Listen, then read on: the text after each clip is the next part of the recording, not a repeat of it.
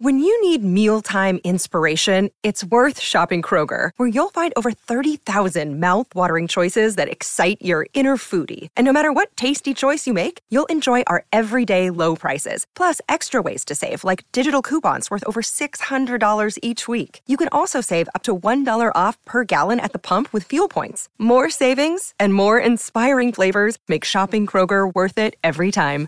Kroger, fresh for everyone. Fuel restrictions apply. Welcome to Taking Care of Lady Business, where we put the business back in lady business. Hosted by Jennifer Justice, founder and CEO of the Justice Department, a management strategy and law firm that works with female and woke male entrepreneurs, executives, talent, brands, and creatives to build and maximize their wealth, focusing in the areas of tech, consumer product, finance, media, entertainment, and fashion. Jennifer interviews entrepreneurial women who have done it all, who will be sharing their secrets on all things business especially as a woman. These highly successful women will share strategies and insights, including what not to do and what it takes to win. And now, here's your host, Jennifer Justice. Hi, everyone. Welcome to this episode of Taking Care of Lady Business. I am Jennifer Justice. Today we have the amazingly talented producer, artist, DJ TOKiMONSTA. Hi, how are you? Hi, I'm glad to be here. Yeah, I'm yeah. so yeah, excited. And, you know, for those who are not here, we are in Ibiza, also known as Ibiza, Spain. Um, and so we have a very beautiful backdrop here. Um, I want to first get into, you know, what you do and your like background, how you got into DJing, producing, etc. Yeah, so I mean, as far as I wear many hats, including one right now, but the the main thing that I do is I make music and then I DJ. Um, as far as making music and producing, that's something that came out of just having such a deeply rooted love for music, like consuming music, listening to right. music, and then one day I decided I think I can do that, you know. Really? So I downloaded a DAW, got a, uh, I think my first one was Fruity Loops, which was not as revered as it is now, but now it seems to be a lot more popular. So I was in college, I downloaded it, started making beats. Um, sort of found a community of other producers. Um, started going to LA to share my beats with other people that were my peers, including artists like Flying Lotus, and we sort of created a scene from that. And fast forward, you know, the main way to kind of perform instrumental electronic music or hip hop music was through DJing. So I actually started DJing because of that. Oh, but okay. I was never like a career DJ. I never wanted to be a DJ. You know, I wanted to make music, and now it's like I kind of love both, and I feel that they're both very different and dynamic skills that I've had to learn to kind of work on. But yeah, and then here we are. So, and now that's it. Easy, right? No big deal. So, where were you living at the time? Where did you grow up? I grew up in LA. Okay. Yeah, a suburb called Torrance. Not super exciting place, but you know. But you know, obviously, as we're here right now, we're in IMS. It's you know full of people in dance music, DJs. It's predominantly a male, you know, business. A lot of dudes. Yeah. So, uh, tell us about like, getting into that, and as a woman, and your experience in that.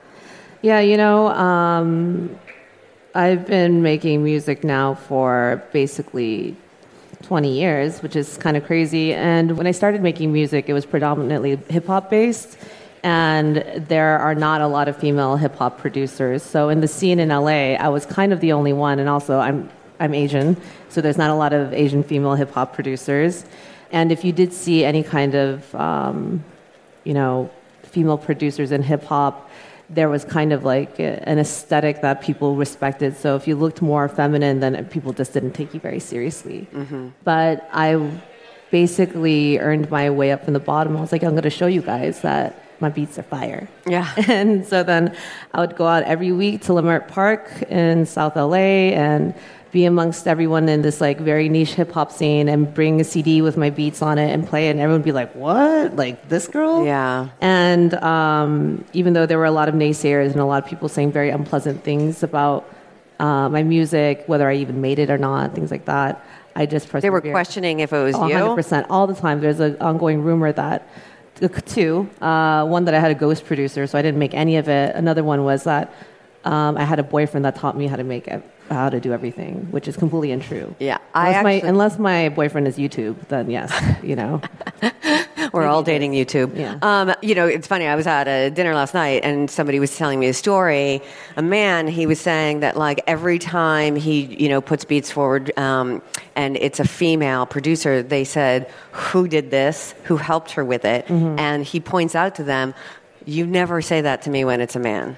You've never, you know, and which is great because that's, you know, that's what you have to do. You have to call out that misogyny. Mm-hmm. And, you know, half the time they don't even realize they're doing it, you know what I mean? So we say it once and like, okay, I got it. But, you know, that was the story from last night, you know? Yeah, that it's baked in that disbelief, this um, subtle just existence of misogyny in production specifically, and or just any music tech, right? Engineer, female engineers, Yeah. Uh, female music producers. People just assume they're not as good, or they're not really doing it, or maybe they participated.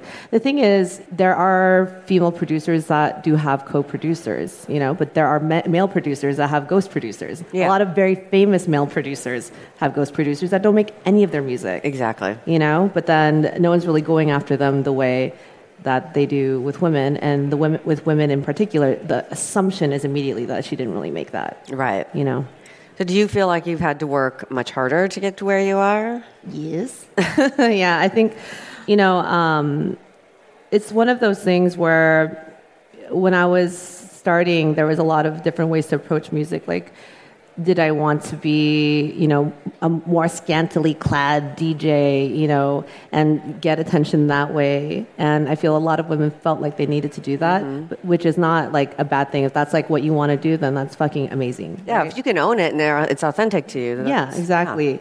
But for me, I just felt as though like I wanted to lead with my best foot forward and really represent who I am, and so that meant it was going to take longer for me, mm-hmm. you know, and it did.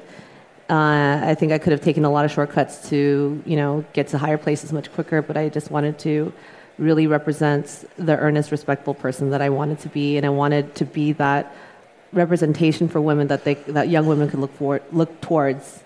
In which I never wanted to be a role model ever. Right. But then, as my career kind of grew, I realized that that was a responsibility I had to take on, and I then took on. You know. Right. It's funny. We were on a panel yesterday, and we were asked the question: Do you feel it's a responsibility that you have as an obligation? Yeah. You know, to be kind of like a, a mentor, visible, you know, an inspiration. Mm-hmm. Um, my answer was, you know. I do because I'm super passionate about it. I really think that the world will be a better place when when wealth is distributed evenly amongst genders, you know, Mm-hmm. and we don't have this massive gender gap in pay, which is 80 percent. This is the United States. You know, women make at most 80 percent, and the down Native American women make like 40 percent of what men make in general Mm-hmm. in their paychecks and pay equity. You know, I, how that is okay with anybody, I have no idea. Um, and I feel like the more we talk about it, the more people understand the statistics because there's a lot of statistics that are just not shared all the time or people don't know or you know why would you ask if you don't it, it's not affecting you which is all okay. But once you know it and once you see it you can't unsee it and you know silence is complicity. So like being able to get out there and um, and be you know kind of a voice for other people while it can be extremely um, challenging and you know i always feel sometimes i'm like two up and one down every day. I'm just like yay i won all these great things. And then okay great. Now one of my clients got fired you know for nothing. And um, so it's a constant like struggle of doing that. So and you know if you take it on and you don't want to do it then you're resentful of the of where you you know Yeah, you know, you kind of mentioned this idea of it being a responsibility and an obligation. It is both of those things. You Yeah. know, like when I set out to be an artist, I didn't want to be a role. I am not a role model in many ways. You know, but I realized that I didn't have any female role models, and people ask you like constantly. The press is like, "Oh, who did you look up to?" And I, i was know like, same yeah I was like, uh, no one. like, you know, like I would list this like influential producers are all all men, but that's the circumstantial. They just that's all that was around. Yeah. You know? And you know, there's all these statistics talking about how di- people truly benefit from diversity. You know, Yeah, like- of course. And this is across the board, whether it's like gender, race, etc. And even though I don't set out to be a role model, I know that that's what I have become for a lot of people. And so I want to take that into consideration with everything that I do. That um, I'm the most authentic version of myself, and that like I'm not going out saying that I am one. I just like choose to be a role model. I just know that I am one. Right. You know, so I think leading by example is just a strong way to prove Yeah. to everyone that women are very capable. And I don't want to be given handouts just because I'm a woman as well. Right. I feel like that's not progressive. Like, give people what they deserve. And if a woman, if there's a male and a female and they're both really good, consider both. Yeah. You know? And if you're in a situation, if I'm in a situation where my male peer is significantly better at me than something, then and he deserves it, then perhaps he deserves it, you know? But if I'm just as good as someone or if I'm even better, please consider me and look at what I'm putting forth Mm-hmm. instead of looking at my gender and assuming all these things that make me somehow worth less. Right. You know, the music is just as good, then fuck, fuck with the music. You Yeah. Know? All right, so you have this great career we've been talking about, obviously, as a producer, artist, DJ. Um, and then you decided to start a company, like you weren't busy enough. so tell us about Sona and what it is. So, Sona is a tech startup that I co founded with Laura Jaramillo, who's also speaking later. Oh, she's in the back. So, basically, it is a protocol and client marketplace for music. I want to try to think of the most concise way to explain it. It is a streaming platform that allows you to stream the regular person to stream all music for free that we have available, in which we've cleared like millions and like over 40 million songs for our platform.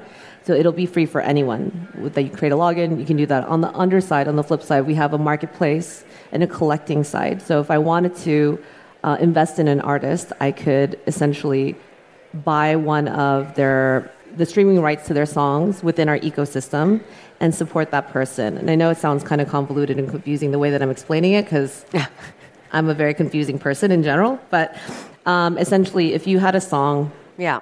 and you wanted to uh, maybe fund something else, let's say you have songs and then you want to fund your next album, maybe you want to put one of your songs up for sale just on Sona. Um, you can put it up for sale. I can bid on it. I can win it. From that, I now have the royalty tokens for your song. And on our platform, your streaming revenue will now come to me. Mm-hmm. And the streaming revenue comes from transaction fees across the entire client and protocol. So anytime you buy stems or anytime I buy your NFT, there is a transaction fee associated with that. And that's pooled and redistributed to all the artists based on a revenue share percentage of your streams versus other people on the platform. Right. Yeah. That's like the Spotify model, right? It's yeah. kind of it's like I think Apple does that uh, the pro rata rev share. Mm-hmm. You know, so it's not a price per stream. It's just kind of like the percentage versus the entire pool. Yeah. But yeah, so basically, if you wanted to, then I could then buy your streaming revenue just on Sona. And the reason why this is such a great platform and a great concept is because there's no IP involved. You're not selling off your IP. You're not having, you know, you're not fractionalizing your master so that like a thousand people own a piece of it. I find that not really practical. But just within our platform, just the streaming revenue will go towards someone else that decided to invest in you early. And that also gives fans a way to invest in the artists that they truly believe in. And let's say um, in 20, in, in, I don't know, even 10 years, maybe even a year from now, you are as big as Beyonce. I know that I, I helped contribute to that by buying one of your, your royalty tokens early on in your career. So why? What was the impetus to start the company? Um, I think that there is this. I mean, I talk about this often lately. There's like this opportunity cost with payment lag, and there's this like very convoluted way in which musicians are are paid, mm-hmm. and we love music, and yet we don't reward the people who create these songs that mean so much to us. You know, that viral song on TikTok, that person is still possibly working flipping burgers. You know, and their song might have 40 million streams perhaps, and they can't even pay the rent.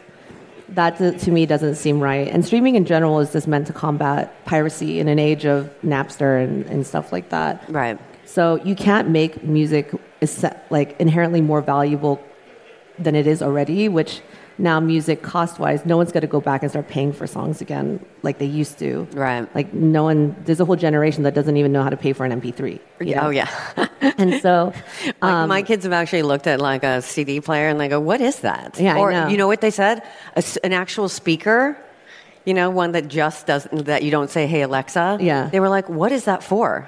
they just turned ten. They're like, "What is this?" This and I was like, "Oh my god, it's called a speaker." They're like, "You can't talk at it." That's Uh, you know what I mean? They're like their generation's called alpha. Yeah. So they really are like pay for music.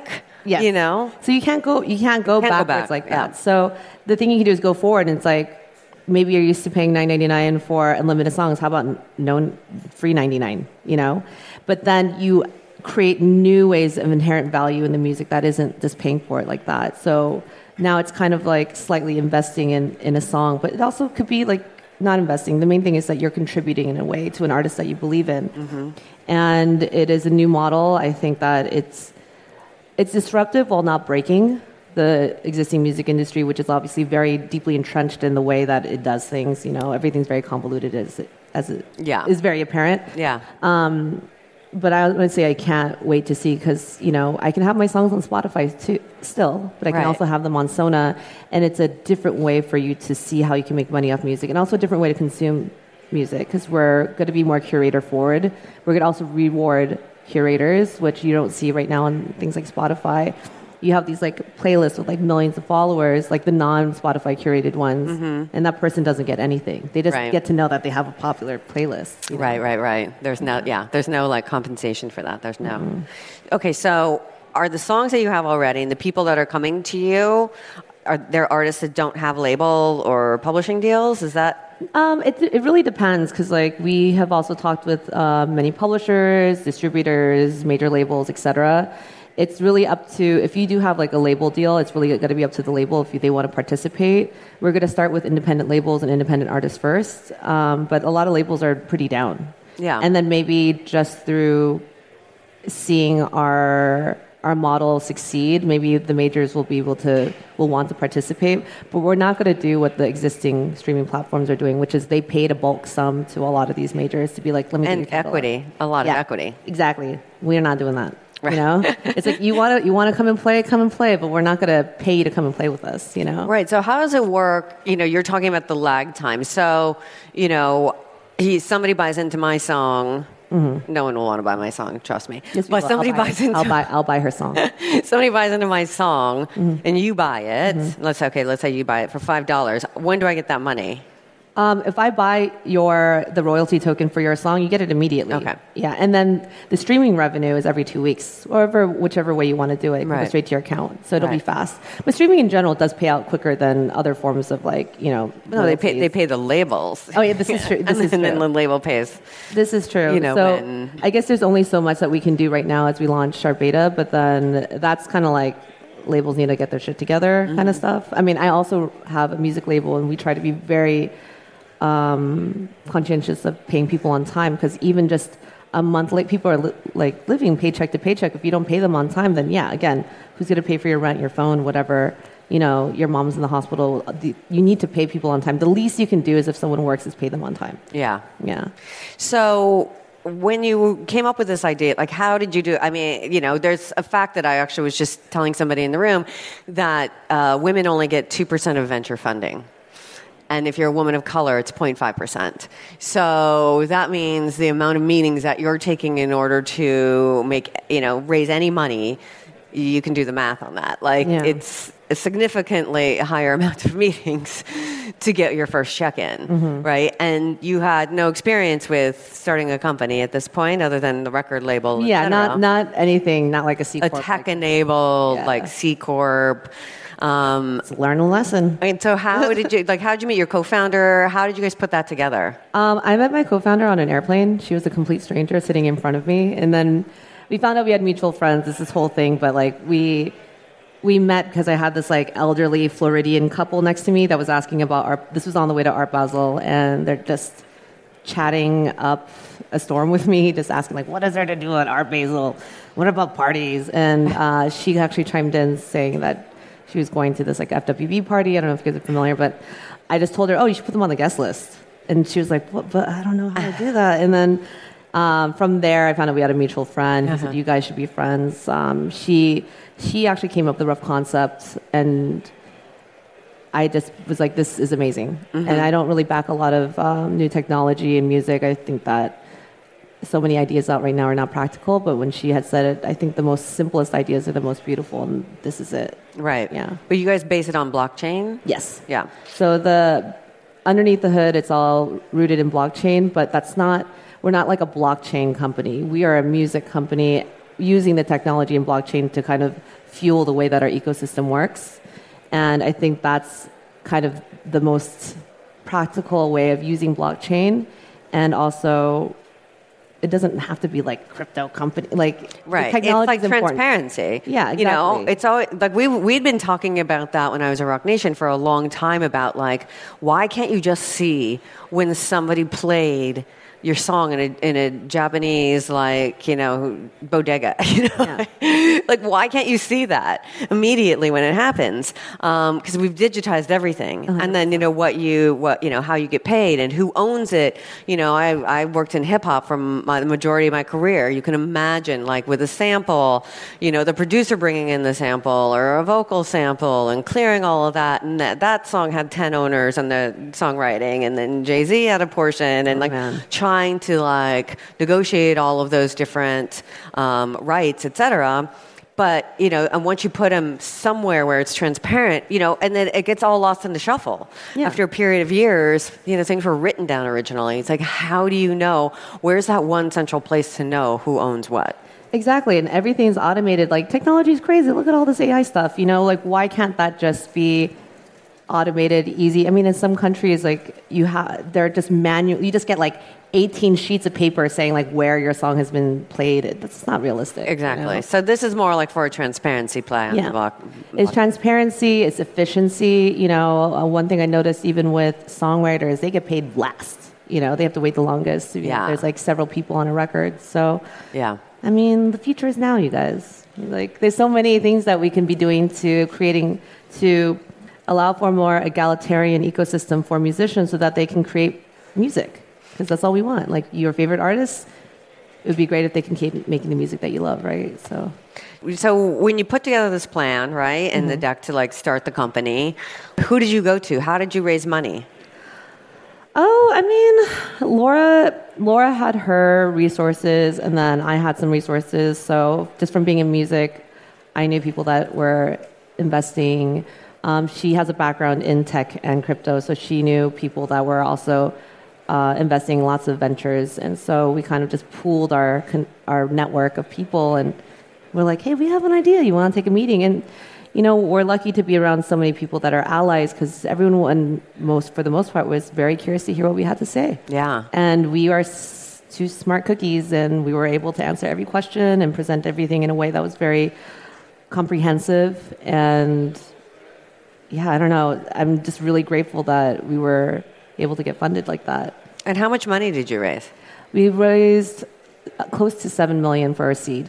I mean, that's yeah, like, if like people are right like, that's a really big seed round. Yeah. You know? Exactly. And now we're trying to like raise our Series A and it's just incredible the group of people. We went from just her and me and an idea that she like sputtered on Twitter to, you know, now like 14 or 13 full-time employees, you know, and we have 401ks. Everyone has health insurance and dental and you know uh, work from home stipends and wellness stipends you know. And where's the company based? Um, i think it's incorporated in palo alto. This no but like i mean like where do people live? Oh everywhere. Everywhere. Yeah. and so it's all remote 100% yeah. yeah. Yeah it's like unlimited pto so as long as you do what you are supposed to do for us then you could do it anywhere, you know. Right. So it's a very forward-thinking company yes. as well. And everyone's happy, and everyone's doing such a good job, and honestly so stoked. Like I've never been a part of something that felt this um, cohesive and I don't know, just everyone on our team is so invested in just wanting to help other artists. It's there's like this very um, giving component. It's, I don't, very altruistic. Mm-hmm. Every single person on there, right. like I'm so happy to be a part of this because I love music and I I know that musicians struggle.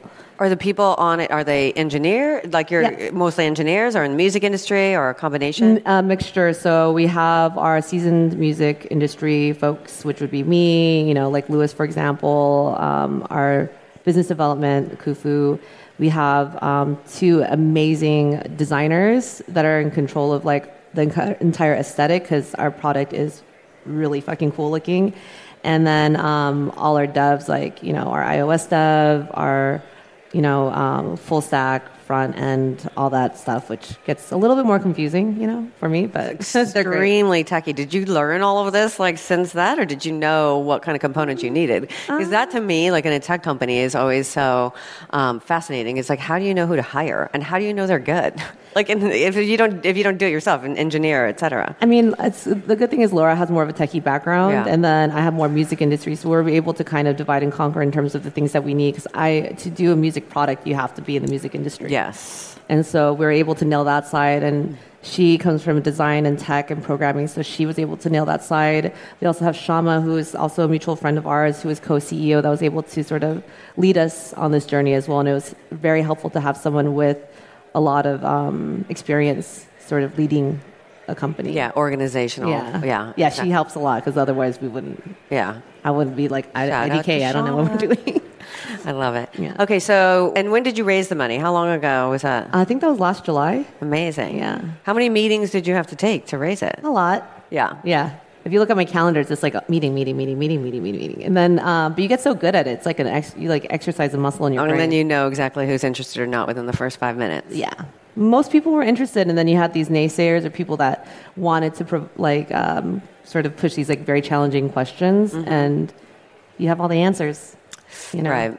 But you know, look, I, I know from knowing people in private equity that they think investing in the music industry is insane because there's a lot of bloated salaries and, you know, we take a lot of risks on new talent and, you know, throw money at them and big labels, et mm-hmm. cetera, and, you know, don't invest in the talent they have. So I know people who like think it's absolutely insane when people invest in something around the music industry. Yeah. You know, so it's great that you found the right people, the people who really believed in it, who you know, uh, you know, understand the growth and the challenges in the music industry. But you know, the music industry is changing too, and how they want to approach artists because.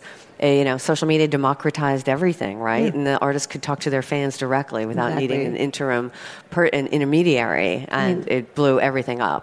Yeah, that's the big discourse right now in music, the democratization of music, right? Yeah. So now everyone can also make music. It's really easy to go and, you know, buy a MIDI keyboard. You don't even need a MIDI keyboard. You can use like the keyboard on your laptop or your computer or your phone, you know, so everyone has access to music. Everyone has access to making music. And what can we do to kind of facilitate things so that, you know, the playing field is fair for everyone? Because like someone in, in Ghana might not have the same, um, you know, access as someone that's living in LA, even if they're at a socioeconomic barrier, you know, just because of general access. And with Sona right now, I mean, in some of these, I think in South America and in Africa, they do like Spotify is not really as much of a thing there. Like most people are streaming off YouTube actually mm-hmm. for music, and so we're trying to create these this platform where they can stream music now, you know and we're just going to all benefit as an entire community from that. As someone who loves music and someone that appreciates new sounds, your favorite musician might not be heard yet. And they might not be able to ever be heard if they don't have access to music consumption or creating, you know. So when y- these artists come on and they don't have the support of like a label, etc., do you guys help marketing them? What? How do they? How do people cut through the noise to actually know who they like and and find that person? Yeah, I think artist? we're going to, you know, um, have some um, more social outreach components to our company and at large, you know, things that we can do where we could invest in up and coming artists and do our, our part in helping the community in that way. It's great because we have a product that will pay for everything, you know, and we can just use that money to, to fund these great initiatives so we can help people uh, that are, you know, in marginalized communities really see if, you know, achieve their goals if they want to create music. Yeah, I don't know. It's just really Wait, if all the music's free, how is Sona making money? By the way, transaction fees. Okay. So those are all pooled, and there's Yeah. a portion of that that goes out towards the artist, and then we need to op- operate. So some Yeah. of that goes back into the company. Yeah, I But then there'll be a so. point at which that pool is just so large, we will. We don't need that much money to operate as a company, and that's the way that we think. We want to make a company that's profitable, but the excess of money should go back into the community. You know, we, the excess of money should go back into creators and what we can do to help people. So that's sort of the grander vision for me. and what is the future of Sona? I don't know. Just like I want us, we all want, as a part of this company, to just be able to support culture in any way possible. And if someone's like, you know, we have a music program that was defunded by the government, we want to fund you. If you guys need, um, if you're a small, cool collective in Mongolia and you guys need CDJs, we want to pay for them and give them to you. And I don't know, that's kind of where I see the grander scheme. And then we're going to keep working on Sona. We have a client. Hopefully, people want to still listen to music and Oh, what I didn't, I forgot to mention is that we also play nicely. So if Spotify wanted to use us as their Web3 strategy, they can plug into our protocol. Mm-hmm. You know, if you're a label and you want to create your own, like, you know, micro streaming platform, you can plug into our protocol. It's for, it's for anyone. Oh, so it's like a white label as well? It can be, yeah. And yeah. so our client is kind of our first client that we're coming out with is sort of an example of how you can use our protocol in our marketplace. But we're hoping that other people will plug in and use it and it'll be like a whole thing. Will you expand beyond like music with other forms of? I think so. We we think about that too because the model can work for like film and and beyond. I don't know why I suddenly can't remember. I don't video games, all the things. I think that we'll test it with music and go from there. And are you guys launched yet? Soon. Our website is launching in two weeks. It's a very cool website, and I think we're gonna launch beta some just like looking for answers. I'm not like a date person, but soon, yeah, like a couple months or something like that. Right, very soon. And how are you going to get the word out there? Like you have the forty thousand songs. Where did those come from? And and how are you? You know, we cleared them. We like we did the music industry thing. That's why it was good. So we had our like music industry yeah. You know, um, we like the Orchard or whoever. Like we talk to all these distributors and publishers, uh, ASCAP, everyone. So I'm not in charge of how we got the library of things. He's a part of that, but uh, we do have a lot of music, and yeah. so like the label that I own, for example, will be on Sona and use that as kind of a use case, you know, proof of concept for other labels that want to also end up on there. Amazing. Yeah. So not only now you're like a producer, artist, DJ, you're also you know a founder of a tech company. Yep, not me. yeah, lots of hats. Yeah, lots of hats with all your spare time, right? yeah. I don't know, when these opportunities arise and you feel passionate about something, how can you say no? Well, look, I mean, starting a company, it takes a lot, like everybody has great ideas, but to actually go through and start and build a deck and find a co founder and raise money when, you know, the statistics I just said about 2% yeah. of women getting venture funding and, you know, the hundreds and hundreds of meetings, and then now you're also having to be part of a team where you're managing, you know, um, a team. Um, of you know engineers in, the, in an area that like you probably know more now but you know and to speak the language and try to like build a whole product i mean it's a lot. It's a lot. Especially it's, taking on an industry that loves to stay the same. Exactly. Again i feel like we're really fortunate because even our investors they want us to succeed. They provide us with all the tools that we need whether even reading for example. You know like um, books on venture capital Right. You know, and they're just like, hey, you guys should read this. And I don't know, we're just, I don't want to say lucky, but we really surrounded our company with people that are just as progressive as us, that really believe in us. And I think that we don't want to let them down. So we've been just very on top of everything so far. And even timeline wise, we're good. Everything is just this is the most ideal situation I think for anyone with a startup. It's not easy. I've seen other people try to start businesses like this and they'd fail but this was just the perfect uh, combination of the right people, the right time, the right circumstances, the right product, and we got this far. Mean, so how are you able to keep your creative process when you're doing on the business side? Because that, is like, I've spent my entire career marrying art and commerce and representing artists, and I know that a lot of times when it comes to the business side of things, they become totally paralyzed and can't uh, continue creating their art. Mm-hmm. You know, so it's like you have one time where they can, you know, be artists, right? And then I was always very, very um, strategic when I would like go to Jay when he was like recording about yeah. when I could talk to him about a business deal. Yeah. Because it's just like was too paralyzing, right? It's like I'm in this creative brain right now. Yeah. It is actually quite difficult, I'm finding now. And, you know, when I'm working on music and I'm really motivated, I will be in the studio for 12 hours straight. I'll forget to eat, forget to use the restroom, forget to drink water. I'm just so focused on creating this song. And when I'm working on strategy for Sona or even the music label, it's a very different part of my brain that I'm using. Yeah. So um, I'm finding that a lot of things now are affecting my creative output. Some of it is not even to do with, has nothing to do with Sona or the label. Sometimes it's just because I'm touring too much. Yeah. Sona is the solution for that. You know, like as an artist, I mentioned at the very top of this conversation, I didn't, I never, I was not a career DJ. I wanted to make beats, I want to make music. And so, um, music obviously not being a significant income resource, resource, it's touring. So I can DJ and I can pay for my lifestyle, but constantly being on the road has really burned me out. And I've had several instances of very severe burnout where I was like, I don't even want to do this anymore. Mm-hmm. And how awful of it is it that you start to resent the thing that you love the most? Right. And so, if we can start paying artists what they deserve for their music, then maybe they don't have to go on TikTok or like, you know, I didn't make start making beats so that I have to do like TikTok dances, which I'm never gonna do.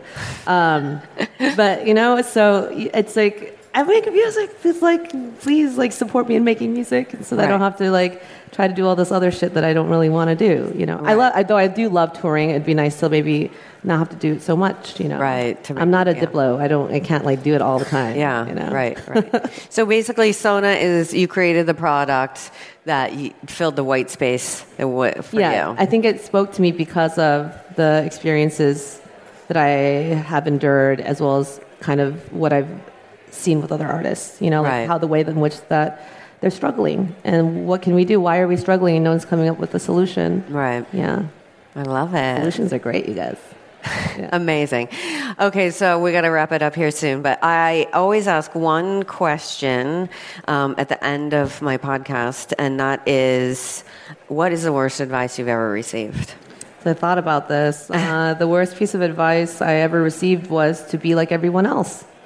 You know, as a musician, they're just like, well, you know, like dubstep's real popular. You should just do that. And I was like, no, that's not what I do. And you know, the music I make now it seems to be more accessible. But what, when I first started making music, this kind of beat electronic stuff was completely new, and people didn't know how to categorize it. It was confusing. I didn't know how to even describe it to people, and um, I realized that even though my career has been slow and steady, it's been steady. Yeah. And I never sacrificed my creative output and my vision, even if my music is weird. Weird is cool. and weird means that no one else sounds like you're kind of weird. And if I made music that anyone else was making, I would just sound like them. And no one needs another version of something that already exists. So, Yeah. I mean, that you would get advice for an artist to be like everyone else. Or just like, why don't you? It's more subtle though. It's not that direct. They're like, why don't you try doing a this? Or like, why don't you try like implementing these things, which is like something that's very trendy. Yeah, You know, yeah. And I was like, no. Right. Yeah, yeah. no. Authenticity. That's the Yeah. key. That's the key. It's tough to be yourself, but honestly, at the end of the day, your uniqueness will set you apart. And yeah, the struggle is is real because like people don't like change, but you're going to be that change that really sparks a whole generation of creativity and, and newness. You know. Amazing. Yeah. All right. So you've added many hats. Um, where can people find you if they want to know all about everything you're doing and they heard about here? Uh, I guess TOKiMONSTA.com. That's easy. And then Sona.stream. Right. Sona, if you want to sign up for a waiting list. Uh, it's a cool looking website. And then our, our sign up list and website will come out. Um, if you want to be one of the beta users, you guys should sign up. So Amazing. Thank you for being on this episode of Taking Care of Lady Business. Until next time, I'm Jennifer Justice.